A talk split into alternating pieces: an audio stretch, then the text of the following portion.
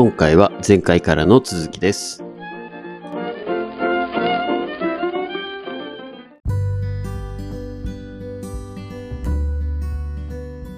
まあ、世の中のニュース見てても、まあ、うん穏やかな時期ではないのは明らかですよね。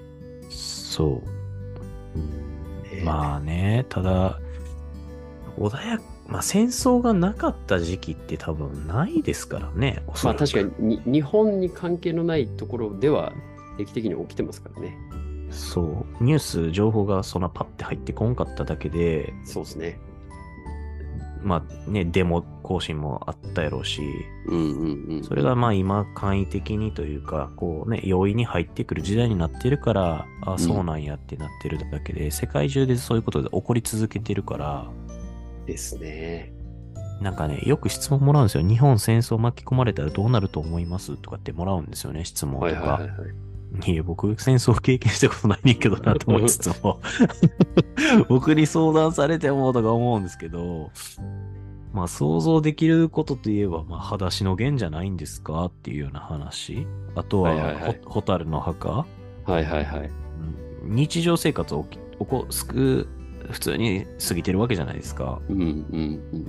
で、じゃあ今、ロシア、ウクライナの戦争をやってるとはいえど、まあ戦争のね、そのインベージョンされている地域以外っていうのは普通の生活が行われていて、で、24時間365日空爆され続けてるわけでももちろんないし、ミサイル飛んでるわけでももちろんないしってことを考えると、まあ仮に日本がそういう紛争とか戦争に巻き込まれることが、まあ今後あると思うんですけど、はいはいはい。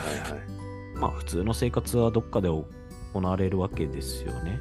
で、うんまあ、気づいたら同じ日本で起きていることなのに多分他人事とかになってると思うんですよ。これって多分東日本大震災とかでも一緒で、東日本大震災あんだけ大きな地震、津波でたくさんの方々が亡くなられたことって、そこのエリア、そこの近くにいる人たちからしたら、めちゃめちゃ自分たちの話やけ、自分事やけども、そこから離れてるエリアの人たちって他人事なんですよね。いやー、そう、そう思います。うん。そう思いますよ。ウクライナに関しても僕らからしたら他人事の人の方がやっぱり多くて、うん。で、これ仮に台湾有事が起きたとしても台湾って人事なんですよ、おそらくね。で、これじゃあ日本で起きました。日本の沖縄やられましたって、沖縄の人以外って多分他人事なんですよ、うんおそらく。うん。で、例えば東京に住んでて東京にミサイル着弾して被害受けました。これ自分事になる人が多くなるんですよね。でも関西人からしたら他人事なんですよ、おそらく。いうもんだと思ってるんで、まあ、うん自分たちが巻き込まれへん限りは、多分、ほとんどの人は他人事になってるんだろうなって思いますけど。まあ、残念ながらそうかもしれないですね。うん。僕も東日本大震災はまさしく被災したんで、めちゃくちゃ自分事ですけど、うん。関西淡路大震災とか熊本地震とかって、うん。やっぱり、ちょっと関係のないことって言ったら失礼ですけど、やっぱそういう感覚って正直ありますからね。そうそう。大変だよねっていう、うん。ちょっと一歩引いてるというか、そうやっぱりありますからねでね、あの募金だとか、こう、ボランティアだとか、まあ、ボランティアって阪神・淡路大震災の時から始まったんですけどね、日本の場合は。うんうんうんうんで、まあ、そういうのがこう普通にはなってきてるけれども、まあ、そうやって実際動く人の方が少ないし、実際、例えばその有事の場合とかって、ボランティアクソもないじゃないですか、自分たちの命大事になるんで。ってなると、こう、人間性が見えてくるというか、エゴじゃないけど、こう人が見えてきますよね、そうなったらね、おそらく。ね。我先に逃げるとか、我先にこうね、同行するっていう人も山ほど多分増えるし、それが多分僕は普通の行動だと思うんですよ、実際ね。うん。でも別にそれを非難するとか、えー否定するつもりはもろもろないし、自分もそうなるだろうし、うん。って考えると、まあそこの心づもりというか、うーん、国云々、まあ国も大事なんでしょうけど、それ以前に多分自分の命優先する人の方が多いから、結局は。ね、そうなった時に、うーんその地域とか国を、じゃあ誰が守んのってなったら、じゃあまあ自衛隊でしょうってなるやろうし、うん。自衛隊が守れなくなったらどうすんのって言ったらね、民間人の僕らが守るってことになるだろうし。だから、まあそういう過渡期じゃないけど、うん、まあ少なからずあるんでしょうね。多分数年後には。そういうのをちゃんと考えなきゃいけないっていうのがうん嫌ですね。嫌ですね。うん。まあでもそうやってね、未だにこう戦い続けてる人たちは山ほど世界にはいるんで、そうですねね。、なんとも言えないですけどね、僕らはそれをね、味わってない世代であるし、国民性ではあるし、まあ今やね、あの戦わないっていう若者の方が多分多いと思うんで、僕は、もし戦争になったら、必勝しゃもじを持って応援します。応援だけ？はい。必勝しゃもじ持って応援します。必死？必死。僕はじゃあちょっとしゃもじ持って戦場に飛び込みに行く。絶対やられるやつや、それ。うんねいやでもね、なんか今その、うん。あの、それこそちょっと話ずれるんですけど、古典ラジオさんで、はい。あの、十字軍遠征のエピソード聞いてるんですよ。はいはいはいはいはい。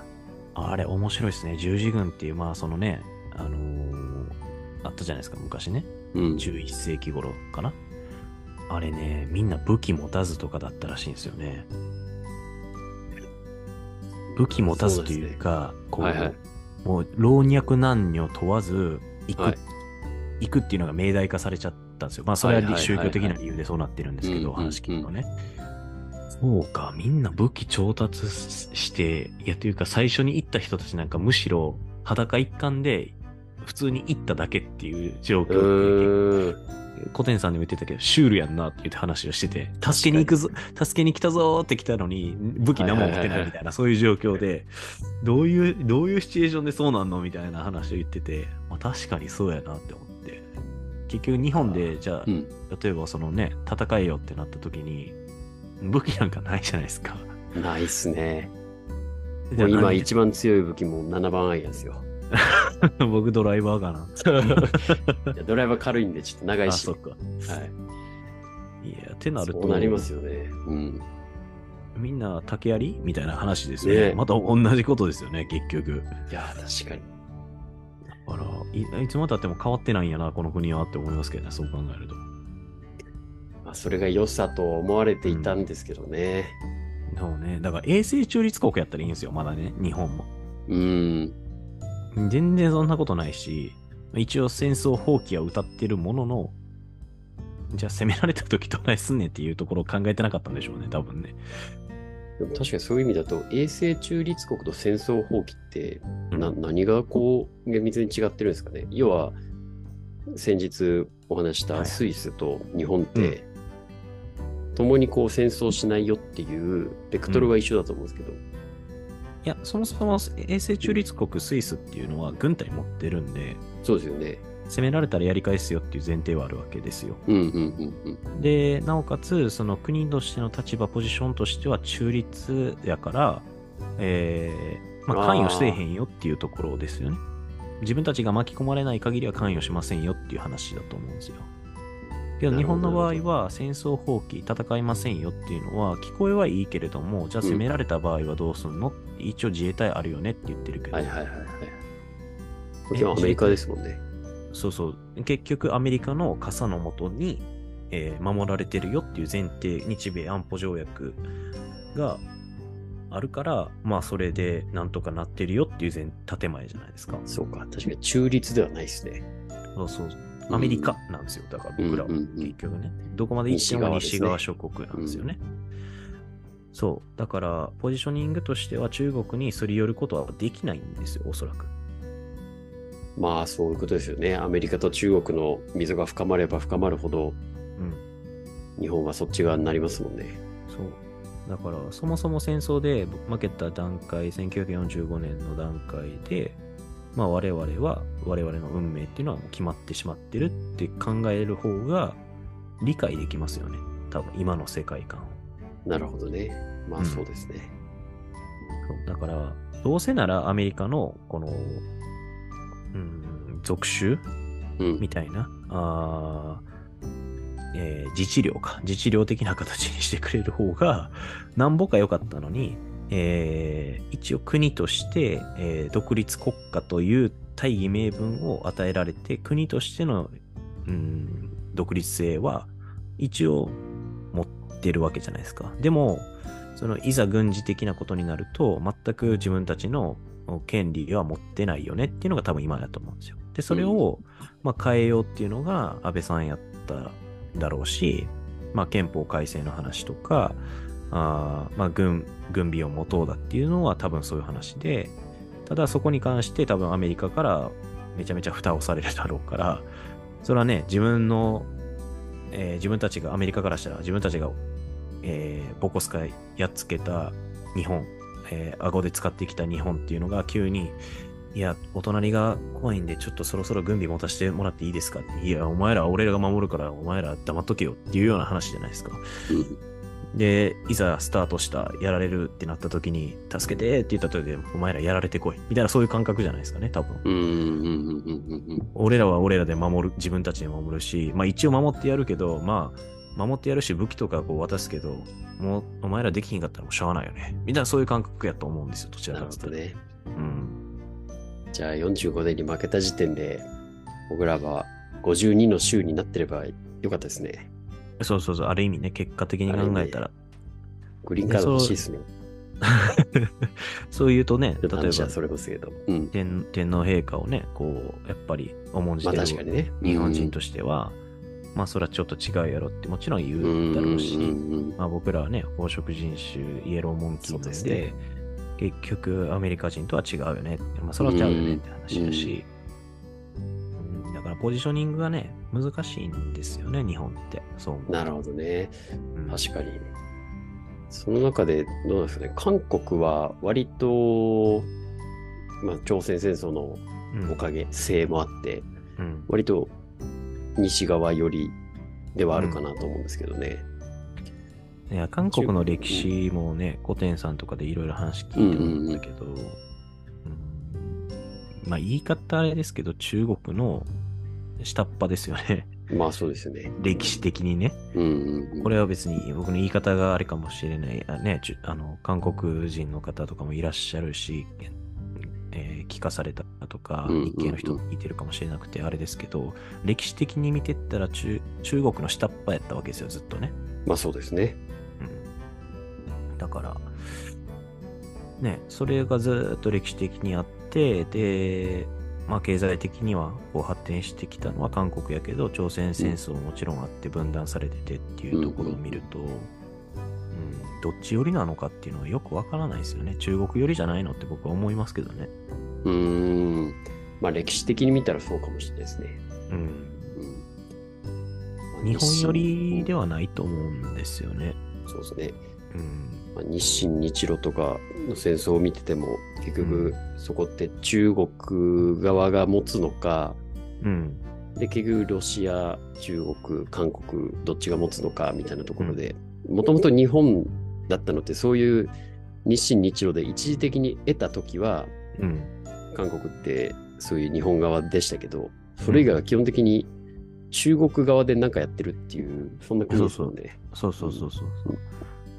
で、日本もね、戦争で、代表戦争で負けるまでは、まあ、それ以前ですよね。だから、一次、第一次世界大戦までは中国、中国って言ってやってきたわけじゃないですか。すね、いろんなことを学んできたし、うん、彼らの方が進んでいた。うん。うん。うん、で、ただまあ、第一次世界大戦以降、うん、中国、ボッコボコにやられて、割譲されてとか、ね、しゃぶ漬けにされてとかっていうことを見て、やばいやん、結果的に先進国、欧米列強に並ばな、やばいやんってなったのが、ここね、200年とかそれぐらいなんで。ですね。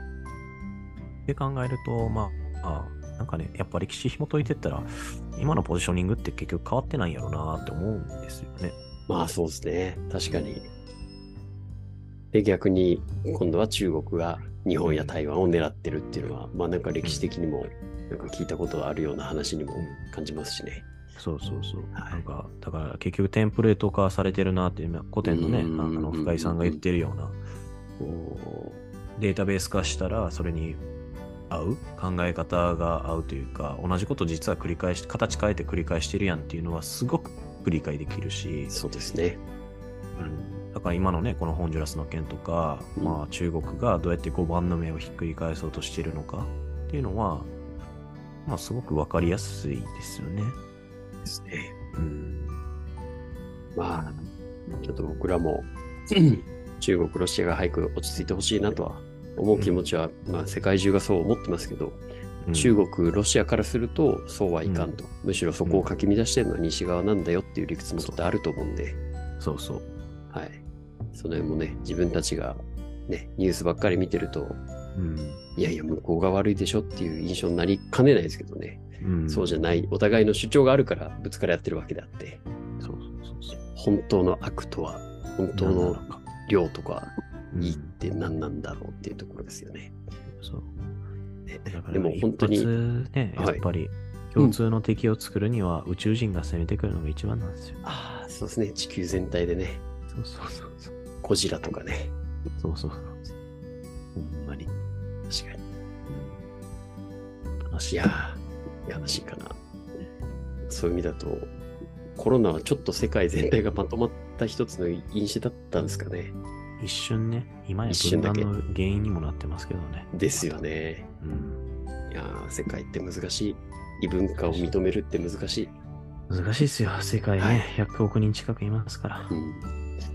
まあ、でもね、そういった中で、まあ、古典ラジオじゃないですけど、一つ我々のこういう声でなんか考えるきっかけになってくれたら、うん、そうやってる意義がすごくありますね。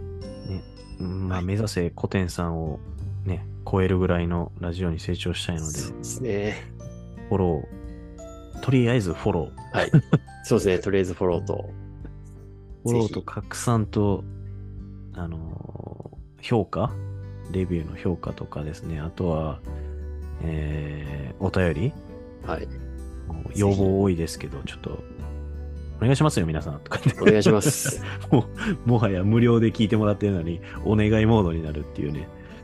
うん。ねお願いします。はい。はい。本田さんもお便りになんでお便りこうへんやるかって自分で入れてるやん。